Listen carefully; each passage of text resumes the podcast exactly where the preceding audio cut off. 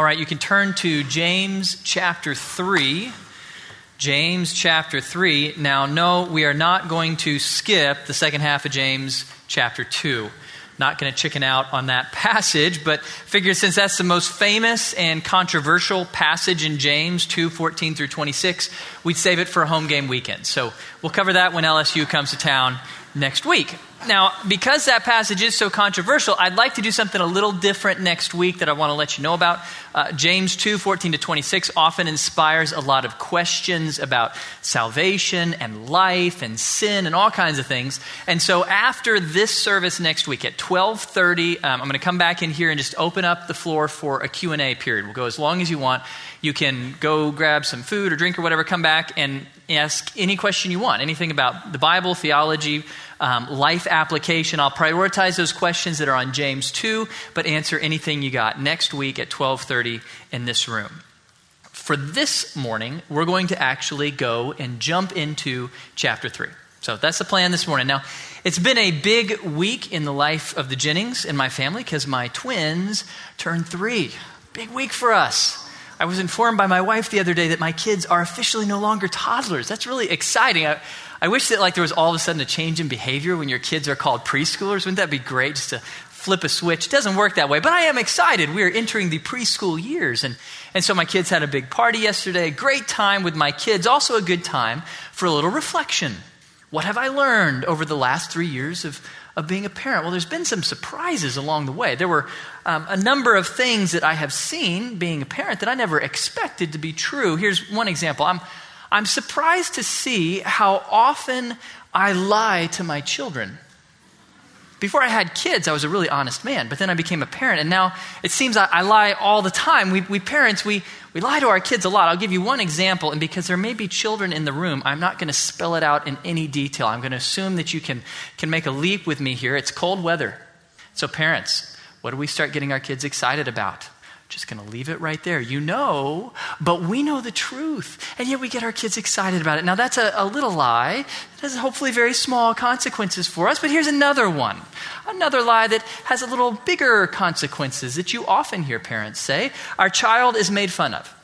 Somebody says something mean to your child. What do parents say? Little ditty that goes like this Sticks and stones may break your bones, but words will never hurt you. Really? Really? Is, is you're old enough to know? Is, is that true? Um, if this was true, why is it that today I can hardly remember any of the times growing up when I was hit with a stick? And I grew up in the piney woods south of here. I was hit with a stick all the time. I, I can't remember any of those instances, but what I can remember is every time I was made fun of. I can remember the nicknames. I can remember the feeling in my gut when a kid made fun of me on the playground. I think we all understand. Sticks and stones are nothing. They, they cut you or bruise you, but it heals in a few days. But words, they cut so much deeper than skin or bones. Words can wound you for a lifetime. Words are incredibly powerful.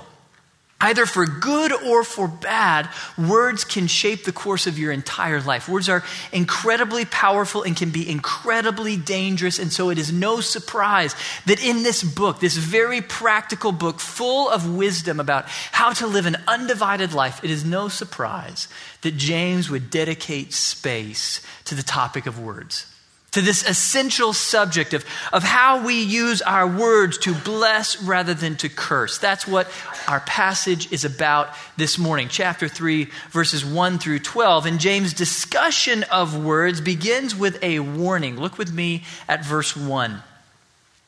James says, Let not many of you become teachers, my brethren, knowing that as such we will incur a stricter judgment. Have you ever wondered um, what is Blake's least favorite verse in the Bible. This is it. This is any preacher's least favorite verse. It's a really scary verse to read here uh, about judgment. Really, really scary verse to read. Um, what James is doing in this verse when he talks about teachers, he's not talking about teachers in a general sense, like elementary teachers or university professors. He's talking about those who teach the Word of God to someone else. So that would include pastors and, and elders. It would include the adults who are teaching our children right now. It would include youth ministry, college ministry, anywhere that someone is getting up and teaching God's word. Now, in this profession, in this thing that you have called me to do, to stand up here and teach with you, in this job, there are some really great benefits. I, I, am still, to be honest, I'm still stunned that you choose to pay me to spend my time studying the Word of God. That's absolutely sweet. I can't believe you do that. I feel so privileged that I get to study God's Word as a job. Incredible benefits to this job of being a teacher of God's Word. So it's not surprising that in James' audience, many people wanted to be teachers. You get the sense that they were kind to all clamoring to be doing what, what I was doing because there are benefits that go with this job. But James wants us to understand while there are benefits to teaching the Word of God, there are also substantial risks and top of the list, greatest risk of all, is that those who teach the Word of God, pastors, elders, small group leaders, Sunday school teachers, we will be held to a stricter standard of judgment.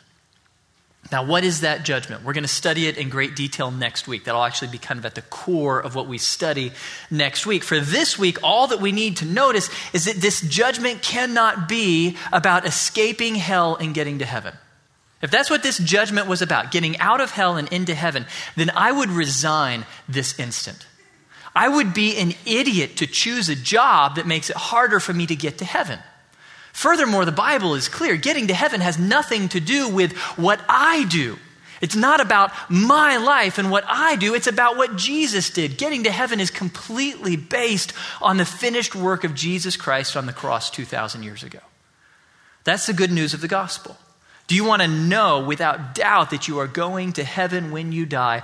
All you have to do is simply believe that Jesus, God's Son, went to the cross with your sins upon him and died in your place. He took your punishment in your place and then rose from the dead, conquering sin and death. The moment that you believe that, the moment that you believe Jesus died for you and rose from the dead, heaven is locked up for you. You are guaranteed that you will spend eternity with God because eternity is based on what Jesus did, not what we did. That's how you get through eternal life. So, this judgment is not about escaping hell and getting to heaven. It is something different. It is what Paul will call the judgment seat of Christ. The judgment seat of Christ is a, is a judgment that happens in heaven. You're already in heaven. You already escaped the whole hell thing. You are in heaven, standing before your Lord and Savior, Jesus Christ, and He evaluates you because you are His servant. You are His steward on earth. And so He evaluates your life, not based on faith, that's what got you to heaven. He evaluates it based on obedience. How faithful were you as a steward of the King? If you have been faithful to obey Him, you receive reward and honor and glory. If you were not faithful to obey him, then, then you miss out on that reward and you experience shame and regret as you stand before your Savior. And what James wants us to understand at that judgment, that judgment seat of Christ, we who have taught the Word of God to others will be held to a higher standard of judgment. The standard will be stricter for us to pass Jesus' test. James is just saying something very similar to what Jesus said in Luke 12. From everyone who has been given much, much will be required, and to whom they entrusted much, of him they will ask all the more. This job is a privilege. It is a privilege to teach the Word of God to other people, and so I and those like you who teach the Word of God will be held to a stricter standard of judgment. It's a somewhat fearful warning. Again, this really is my least favorite verse in the Bible because it's kind of terrifying to me. When I stand before my Savior, He'll hold me to a higher bar because I taught the Word. And what that begs is a question why? Why would God hold teachers of the Word to a higher standard? You would think that God would want all of us to teach the Word. You would think He would want lots of us to be teaching other people God's Word. You think He'd make it as easy as possible, as attractive as possible. So, why this scary verse? Why would God hold teachers of the Word to a higher standard than others for a simple reason. God holds teachers to a higher standard because we have been entrusted with great power. Those who teach the word have been entrusted with great power, the power of words. We speak words of God's grace and truth to you. That is a powerful thing. Words are not small. Words are not insignificant. Words are incredibly powerful. And that's where James goes next in this passage. He wants us to understand the reason that teachers are held to a high standard is because words aren't little things. Words are not insignificant things, words are incredibly powerful. They have incredible power to shape the world, to shape the lives of men and women far and wide. That's where James goes next. He wants to challenge us and help us understand the power of our words. Look with me starting in verse 2. He says, For we all stumble in many ways. If anyone does not stumble in what he says, he is a perfect man, able to bridle the whole body as well. Now, if we put the bits into the horses' mouths so that they will obey us, we direct their entire body as well. Look at the ships also. Though they are so great and are driven by strong winds, are still directed by a very small rudder wherever the inclination of the pilot desires. So also the tongue is a small part of the body, and yet it boasts of great things. Now, throughout this passage and throughout the rest of the verses that we'll read this morning, James is going to talk about the tongue, that, that muscle in your mouth. But really, the tongue is not what he cares about. What he cares about is what the tongue does it, it shapes our words, it is with our tongue that we speak. Now, it's important to understand in James' day, if you wanted to communicate with someone else, you had to do it through speech. There was no email, no text messages, no phone you could pick up, no video conferencing. You could write a letter, but only if you were rich, actually, in the, in the ancient world. Letter writing was very rare. You typically had to hire somebody, a scribe, who could help you with it. The tools were expensive. And so very few people wrote letters, just once in a while. And so almost all of your communication was through the speech that comes out of your mouth face to face. And so James could talk about all of communication by referring to your tongue. Now, in, in our days, it, it's more complicated than that. A lot of the speech, a lot of the words that we share with other people do not come from our tongues, they come from our thumbs on a text message, or our fingers in an email, or a Facebook post, or Twitter. And James encompasses all of that. He's not just talking about your speech, that's the, the misunderstanding most people have with James 3. He's talking about your words whether spoken or typed, however you communicate. He's talking about all of that. And that's very significant to realize because I don't know if you guys have, have noticed this, but um, I found that, that the place where people err with their words is usually the words that are typed, not the words that are spoken. I see stuff that people will put on Facebook or in an anonymous post on a blog that they would never say face to face. Never. So often, where we err in our speech is not our words verbally spoken, but the words we share by text, by tweet, by Facebook, by email. And James wants to wrap himself around all of that. If you blog words that are sinful, but you do so anonymously, that does not get you off the hook with God. It's words in any form, text or spoken, anonymous or not. All of it, God wants all of it to be godly because all words carry power. Great power for good or harm, whether spoken or typed. That's where James goes. He wants us to understand the power of words. He gives us two reasons why words are so powerful, why they're such a powerful thing in our lives. The first reason he gives us is words are powerful because they reveal our spiritual condition. Verse 2. We all stumble in many ways. If anyone does not stumble in what he says, he is a perfect man, able to bridle the whole body as well. When James says perfect, he's not talking about absolute moral perfection like Jesus. He's talking about maturity. That's what that Greek word teleios means in the context here. What James is saying is if you want to know if a person is mature, just look at his words. Words are a barometer of maturity, a measure of maturity. And the reason is, is because in James' logic here in verse 2, it goes like this If you can gain control of your words, if you can get control of your speech, of the things that you type in text, then man, there's nothing that you do that you can't gain control of. Everything else in your life is easy compared to gaining control over your words. Your words are the hardest thing to wrestle to control in your life. Your words are the hardest thing to make righteous in your life. And most people never get there. Most people in this life may master many things, but most people do not master their words. I saw a gravestone, or of a gravestone, in the English countryside. It said, Beneath this stone, a lump of clay, lies Arabella Young, who on the 24th of May began to hold her tongue. Sadly, that's true of most human beings. It is not till they are dead and buried that finally they've learned to control their words. Most of us just can't do it. It's beyond us to control our words. The reason that it's so tough to control our words is because sinful words slip out so easily. So instantaneously, a sinful thought comes to your mind, and boom, it's already said. Sinful actions, on the other hand, they take premeditation. If I'm going to do something sinful, first I have to decide to do it, and then I have to move my body and do that thing which is sinful. So sinful actions take some time, but not sinful words.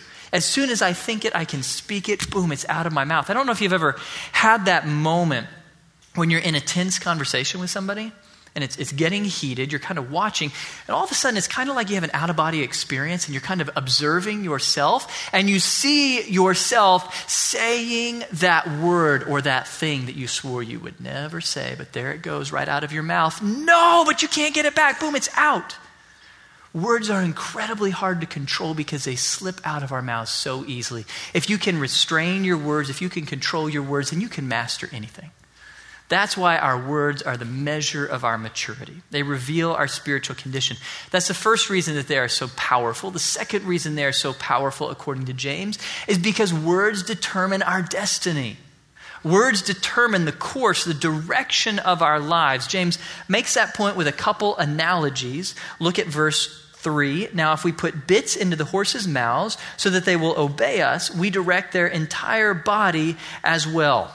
So you put this, this little piece of metal, this little bit in the mouth of a horse, and it can direct that horse wherever you want it to go. You, you pull to the left, it goes to the barn. You pull to the right, you head to town. That little bit of metal in the mouth of a horse directs its entire destiny. So it is with our words. Our words, these little things that we speak out of our mouths, they direct our lives. They direct whether we head to the left or to the right, towards good or towards bad. James makes the same point in the next analogy about a ship. Look with me uh, at verse 4. Look at the ships also, though they are so great and are driven by strong winds, are still directed by a very small rudder wherever the inclination of the pilot desires. These massive ships in James' day, they weighed many tons, and yet they could be directed, their destiny, their course could be set by a little wooden rudder, a few square feet in size at the back of the ship. So it is with our tongues. Little instruments in our mouth that shape our words and determine the entire course of our lives. That leads James to the conclusion at the beginning of verse 5. So also the tongue is a small part of the body, and yet it boasts of great things. This boast here is not sinful, it's just factual. James is saying your tongue can boast of incredible power because it has incredible power. Your tongue shapes the words that you speak, and words have incredible power to shape your life. Book of Proverbs makes a similar point. Proverbs 18:21. Death and life are in the power of the tongue. That's the power of words. Death or life. Often the Bible compares our tongue to a sword, a sword that can end someone's life. That's the power your tongue has over life and death. Your tongue, your words shape destiny. Now, that's actually very easy to prove. Here in America, we tend to, to celebrate the man of action. The man who goes out and just gets it done. That's who we, we tend to celebrate, but, but actually, if we reflect on it for a moment, you'll, you'll realize the destiny of America has primarily been shaped by men of words, by people who spoke key words at key times. A few illustrations Thomas Jefferson, Declaration of Independence. We hold these truths to be self evident. That little phrase launched a revolution that birthed a whole nation. Martin Luther King, a couple hundred years later, I have a dream that my four little children will one day live in a nation where they will not be judged by the color of their skin, but by the content of their character. Those few words, that little paragraph, inspired a nation to end centuries of segregation. Finally, Reagan gets up in front of the Berlin Wall and declares, Mr. Gorbachev, tear this wall down. That becomes a rallying cry that reshapes the whole map of modern Europe. Words have power. Words shape destiny. Our nation is what it is because of words. That's the power that words have, not just for a nation, but for an individual as well. In my own life, my destiny, the course of my life, has been primarily shaped by words. Growing up, I heard my parents say a phrase over and over again, simple little phrase, short little phrase, Blake, I am proud of you. Five words. I am proud of you, over and over again all growing up. I am proud of you. Those five words, that short little phrase, has done more than anything else in my life to make me the man I am, to give me confidence, to give me security. I don't care what you think of me because my parents are proud of me. Those words have shaped my destiny. Uh, a few years later, I told a girl, uh, Hey, Julie, would you like to go to coffee? Followed a year later by With this ring I thee wed, and now my whole life is different because of words. Words have power. They shape destiny of a nation, of an individual. Your whole life is directed by words, either towards good or evil. Words have great power. And because words have great power, when they are sinful, when they are hurtful words, those powerful words wreak great destruction. And that's where the passage goes next. Because words are powerful, when they are uttered in sin, they wreak havoc on people's lives. That's what James wants us to understand next. Look with me starting in verse 5. So also the tongue is a small part of the body, and yet it boasts of great things. See how great a forest is set aflame by such a small fire. And the tongue is a fire, the very world of iniquity. The tongue is set among our members as that which defiles the entire body, and sets on fire the course of our lives, and is set on fire by hell. For every species of beasts and birds, of reptiles and creatures of the sea is tamed and has been tamed by the human race. But no one can tame the tongue. It is a restless evil and full of deadly poison. James wants us to understand because words are powerful. When they are uttered in sin, they are destructive. Words can do incredible damage to other people. That's where he starts. He wants us to understand the danger of words. And the first danger of words, the first reason that they are dangerous, is sinful words destroy. Sinful words are destructive to other people. You notice there at the beginning of verse 6, what does he compare sinful words to? a forest fire. Our tongue is, is like a spark that can ignite a forest fire. Now, if you think about it, a spark can be a good thing. If you are in the middle of the wilderness and it is a freezing night, a spark can light a bonfire that keeps you alive. So, a spark can be a good thing, just like your words can be a good thing. They can be a blessing to people. But a spark can also be devastating. A, careless spark in the middle of a dry forest can light a, a forest fire that can destroy fast, furious, far and wide. A spark can destroy just like words can destroy quickly, far and wide. Words can wreak havoc. I think one of the things that James wants us to see in comparing words to, to a forest fire is the speed at which our words can harm other people. Um, James is probably talking about in Palestine, there were hills that were covered with this dry scrub brush. It's not even trees, it's just, it's just like brambles all over the ground. And they would dry out, and literally, if, if you lit a spark in those brambles when they were dry, that fire could outrun you incredibly fast how that fire could spread. That's exactly how sinful words spread, especially today, thanks to social media. You, you share something online, you share something on a post, maybe just a, little bit of gossip, a little thing just with your closest friends, and you are horrified to see as the hours pass that that rumor just populates all across the internet. Thank you, social media, as the damage of your words has now just made it to the other end of the planet at the speed of light. Harmful words can damage people incredibly fast. They get out of your control. Just think about the guy who lit that forest fire as a fun prank and now it's chasing him. He's not sure he's going to make it out alive. So it is with a little gossip, a little rumor, an unkind thing that you say, it can take on a life of its own, and all of a sudden you can't get it back. You can't control it, and it's hurting people halfway across the planet. So I think the first thing in pointing to, to our tongues, our words as a spark, is to say that, that we can damage people quickly, far and wide. The second reason to look at a forest fire is not, not just the speed of destruction, but the depth of destruction. Think about what a forest fire does. I don't know if any of you driven through Bastrop in the last couple years. After that forest fire went through Bastrop, man, that, that town is changed. That town is scarred. Like that whole forest will be changed for decades because of that fire. It just leveled that place. Well, that's how sinful words work. They leave scars that don't heal up in a few days. They, they may never heal up in this life. Sinful words can hurt people incredibly deeply. Not many years ago in Vermont, uh, a student thought it would be fun to pull a prank on a 13 year old boy um, named Ryan Halligan. And so uh, this student posted to some of his friends that Ryan was gay. One little word, one word, just, just gay. Um, that rumor spread to other students in the school, got picked up by text messages, got posted online. All of a sudden, Ryan couldn't find any place in the school that was safe. He was ostracized by everybody, and so he killed himself because of one little word.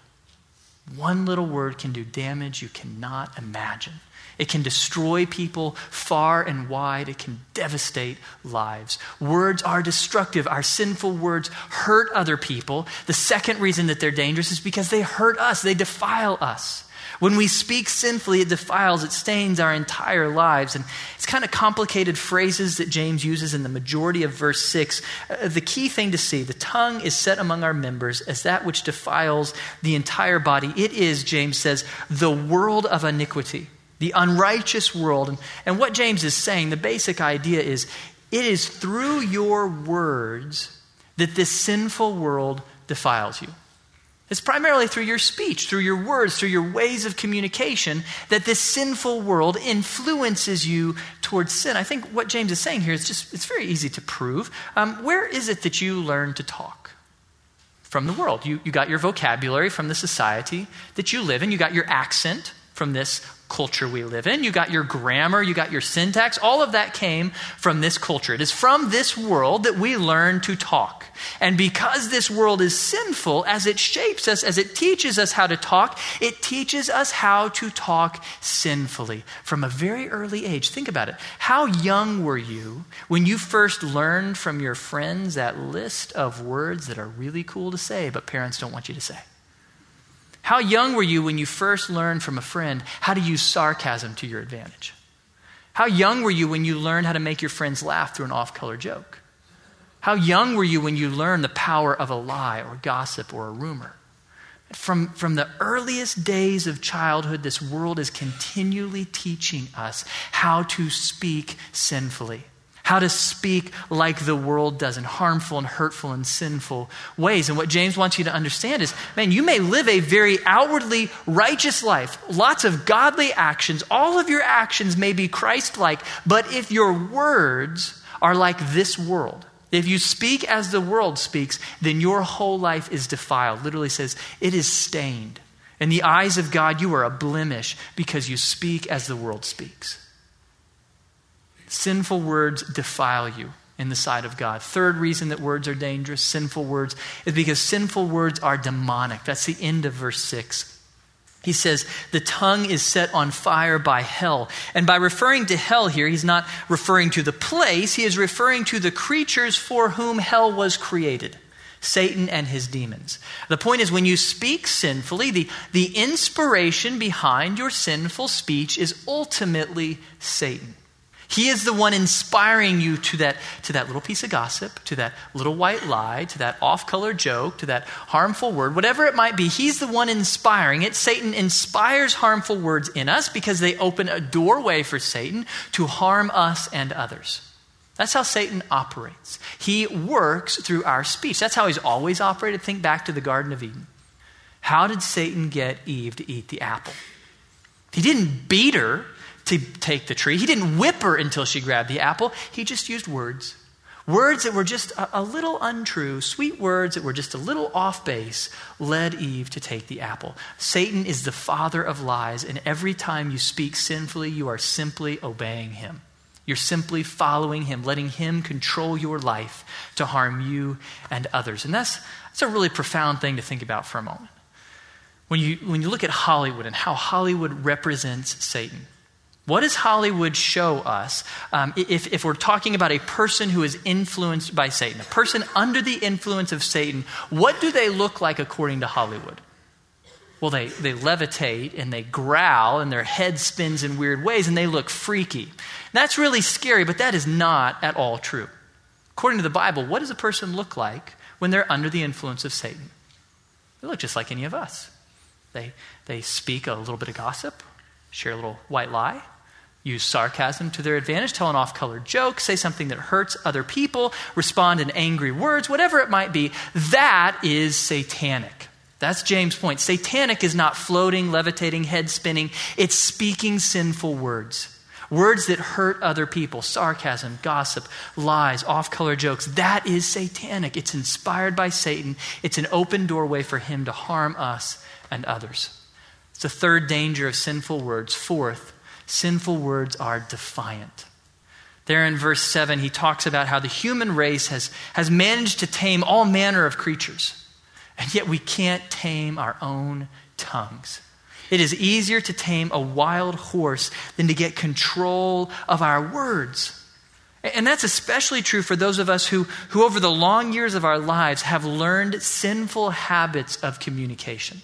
It is incredibly hard to get a handle on those sinful habits. Maybe for the longest time you've, you've said words that are, that are not right, curse words. And all of a sudden you decide, okay, I'm never going to say a curse word again. Man, that's really hard. That's really hard to go cold turkey because you've learned this habit. It's now a part of you. It's so hard to stop them when they're coming out of the gate of your mouth. Or maybe you have learned over the long years of your life to use sarcasm or jokes to make yourself feel good, to make yourself look good. It is hard not to fall back on that. It is hard not to rely on that. Or maybe you have trained yourself in the habit of gossip or a rumor. You, you love the endorphin rush you get when you share this piece of salacious news. And all of a sudden you decide, I'm never going to do that again. Man, it is hard because you are addicted to the sin of gossip. It is so hard to tame sinful words. They take on a life of their own. These sinful habits that we've developed over the long years of our lives are so hard to break. So, our words are dangerous. They are powerful, and because they are powerful, when we speak in sin, it wreaks damage on, on ourselves and on all those around us. Incredibly tough news that James wants us to wrestle with the power and danger of words. Fortunately, he doesn't end here just on the bad news. He wants to end by telling us okay, how do you bless people through your words? How? How is it that we honor God with our speech? What is the measure of godly speech? What kind of words honor God? That's what James tells us in verses 9 through 12. 9 through 12. With it, with the tongue, we bless our Lord and Father, and with it we curse men who have been made in the likeness of God. From the same mouth come both blessing and cursing. My brethren, these things ought not to be. Does a fountain send out from the same opening both fresh and bitter water? Can a fig tree, my brethren, produce olives, or a vine produce figs? Nor can salt water produce fresh. Now, the point of all three of those metaphors that James uses the fountain and the, the fig tree and the salt water the point is just to say this the measure of your words is their consistency. Godly speech is consistent. You speak to God in the same way that you speak to other people. Now, um, you're all here this morning, and so I, I would assume you came this morning because you wanted to say good things to God. That's what we did a few minutes ago in worship. Worship is simply saying to God how much we admire Him. We're just telling Him how great He is, how good He is. Good job for coming to worship God. That's great. That delights the heart of God that you said good things about God. But what God cares about now is that you have that same kind of righteous speech from Sunday afternoon until next Sunday morning. That the rest of the week, whether you're speaking to God or to people, you are consistently righteous in your words. If you go from here and, and, on Monday morning you insult a person, then God doesn't feel happy about that. Because it doesn't matter what you said about God today. By insulting that person on Monday who is made in the image of God, in the likeness of God, you have insulted that person's creator.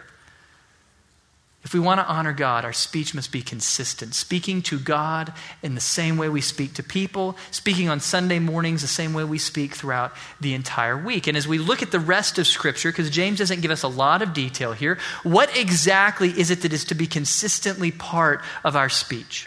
What should our words consistently measure up to? I think the easiest way to, to, to, summarize that is that according to Scripture, all of our speech, all of our words should consistently be full of grace and truth.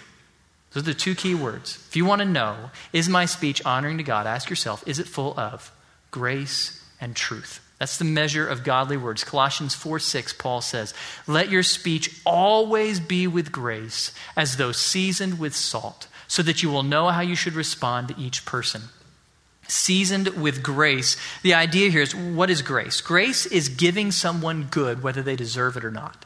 So, what Paul is saying is all of your words, whether spoken or typed or texted, all of them should be designed for the good of those who will be affected by your words for their good. Now, now, sometimes you have to say something that is painful. Sometimes you have to convict or confront someone. That's okay. You're doing it for their good. That's still grace. You are seeking their good. All of our words should consistently seek the good of others.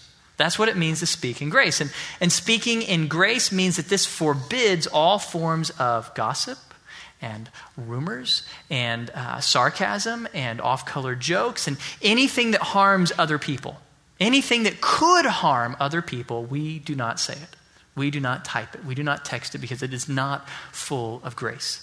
Second measure. So, full of grace. Second measure, full of truth. Paul says in Ephesians 4 Therefore, laying aside falsehood, speak truth each one of you with his neighbor, for we are members of one another. Speak truth. This one's pretty self explanatory. Our, our words, whether spoken or texted, should measure up to God's standard of truth, not, not the human standard of truth mostly true, politically true, spun truth. No, absolute truth. Our words should be true to the letter and to the intent. And what this forbids is certainly lies or white lies, but also distortion or manipulation. All of that is forbidden by this. Our speech should consistently be full of grace and truth. Everything we say should measure up to the bar of grace and truth. Now, that is tricky. I had some great conversations after the first service. How do I actually do that? Is it okay for one spouse to vent to the other spouse about what's going on at work, even though I'm not saying it very graciously? Uh, those are tricky. We need God's wisdom in that. The challenge is I told them this, and it kind of kind of depressed them. You can say the same thing to one person and it's righteous, and another person and it's sinful. It's really tricky to do this. You need God's help to work it out. But the basic rule of thumb what I am saying, what I am texting, what I am typing, does it measure up to the bar of grace it's meant for good and truth. It is true as God sees truth. Everything we say, speak, type, or text should be full of grace and truth. And where I want to end, James doesn't really go here, but where I want to end is just a note on, on practice. How do we actually pull this off? Man, you tell me that all of my words, whether spoken or typed, have to measure up to God's grace and truth. That is incredibly hard. And that's really hard for me to be able to get control of my tongue, to get control of my words so that nothing comes out of my mouth or onto my screen that is not full of grace and truth. That's incredibly hard. So, practically speaking, how do we pull this off? I want to give you two practical steps to get control of your words. While I do this, the men are going to prepare communion for us, which we have the privilege of celebrating in a few minutes. I just want to give you guys two practical steps. I'll let you know these are two practical steps I myself am working on. None of us are immune to this challenge, but these are the two most helpful steps that I have discovered in my own journey, my own battle to get control of my words. First, if I want to get control of my words, I've got to rely on the only one who can tame the tongue. I've got to rely on him. Verse 8, I don't know if you look back at verse 8 and notice, it's a really depressing verse. After telling us that we have got to get control of our words or we are going to hurt other people, James admits, oh, dang, you can't. You can't tame your tongue. It's really sad news. It's like a catch 22. I have to get control of my words, but I can't do it. I cannot do it through human effort. No human being can gain control of the tongue. That would be depressing if we were limited to human ability, but we're not. That is the great news for us who are believers. The moment you trusted in Jesus, God came to live inside of you. The Holy Spirit right now lives inside of you. God, omnipotent, all powerful. And the Holy Spirit can do what you can't. No, you cannot tame your tongue, but He can. He can get control of your words. He can make sure that all of your words are full of grace and truth if you will rely upon Him. As Paul says in Galatians 5 a passage we've studied many times before. I say, walk by the Spirit, and you will not carry out the desires of the flesh. Walk by the Spirit. Let the Holy Spirit who lives inside of you direct your life. You do that just really practically by spending time in the Word and time in prayer. Time in prayer so that you can ask God, please, through your Spirit, give me victory over sinful words. Give me peace and patience and righteousness in my speech.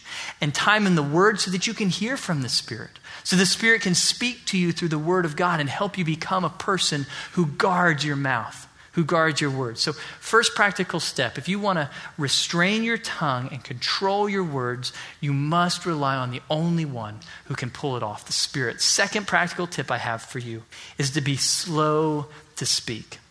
This one's a, a little less spiritual, a little just more straight up practical. Be slow to speak. That comes from chapter 1, verse 19 one of multiple commands he gives there. James says, Be slow to speak. He's picking up Proverbs here. Says that in Proverbs multiple times. Here's one example Proverbs 10 19. When there are many words, transgression is unavoidable, but he who restrains his lips is wise. Or I love it how Publius put it about 100 years before James I have often regretted my speech, never my silence. Never my silence. Now, we can't take this too far. Um, God doesn't want you to never speak.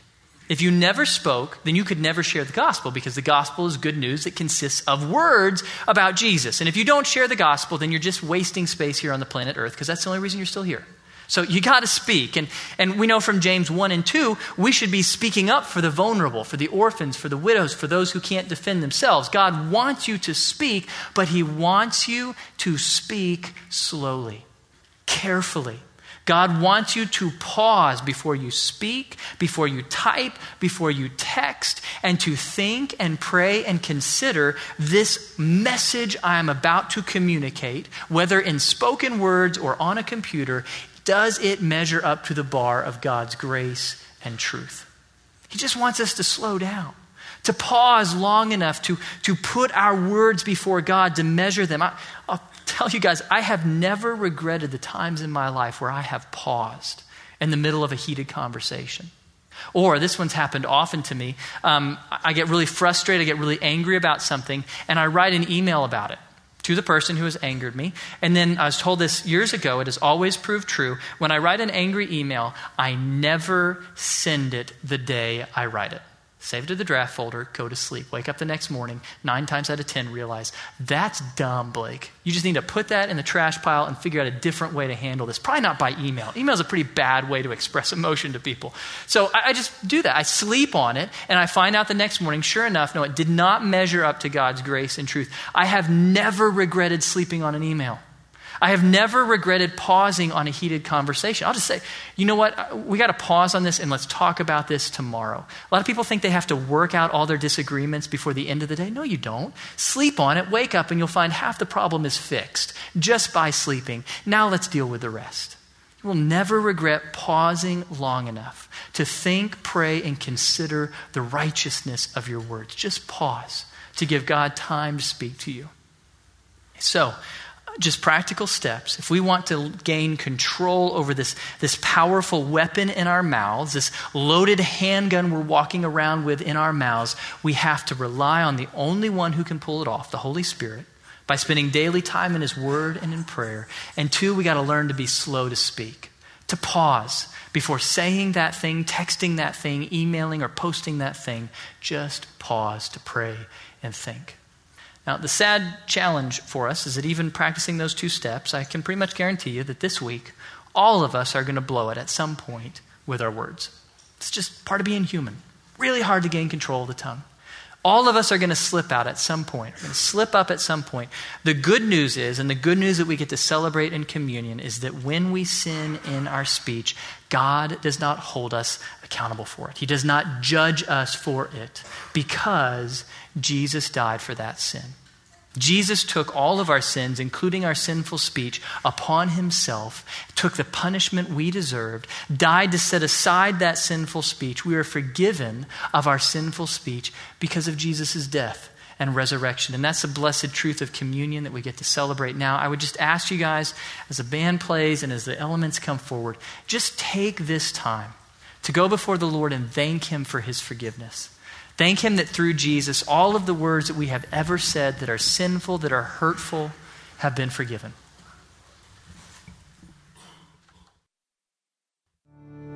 Paul says in 1 Corinthians 11 For I received from the Lord that which I also delivered to you, that the Lord Jesus, in the night in which he was betrayed, took bread, and when he had given thanks, he broke it and said, This is my body, which is for you.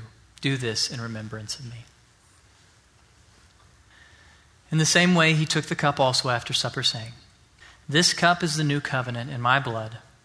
Do this as often as you drink it in remembrance of me. Heavenly Father, we thank you for this opportunity to remember Jesus Christ, to remember what he did for us 2,000 years ago. Thank you for his death, Lord. Thank you that as a perfect sacrifice, he willingly took our sins upon himself and died taking the punishment that we deserved.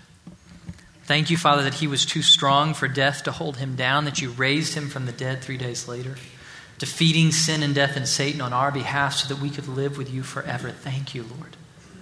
Thank you that Jesus' death and resurrection has purchased forgiveness for us so that we can be clean, so that we can be holy, so that we can spend eternity with you.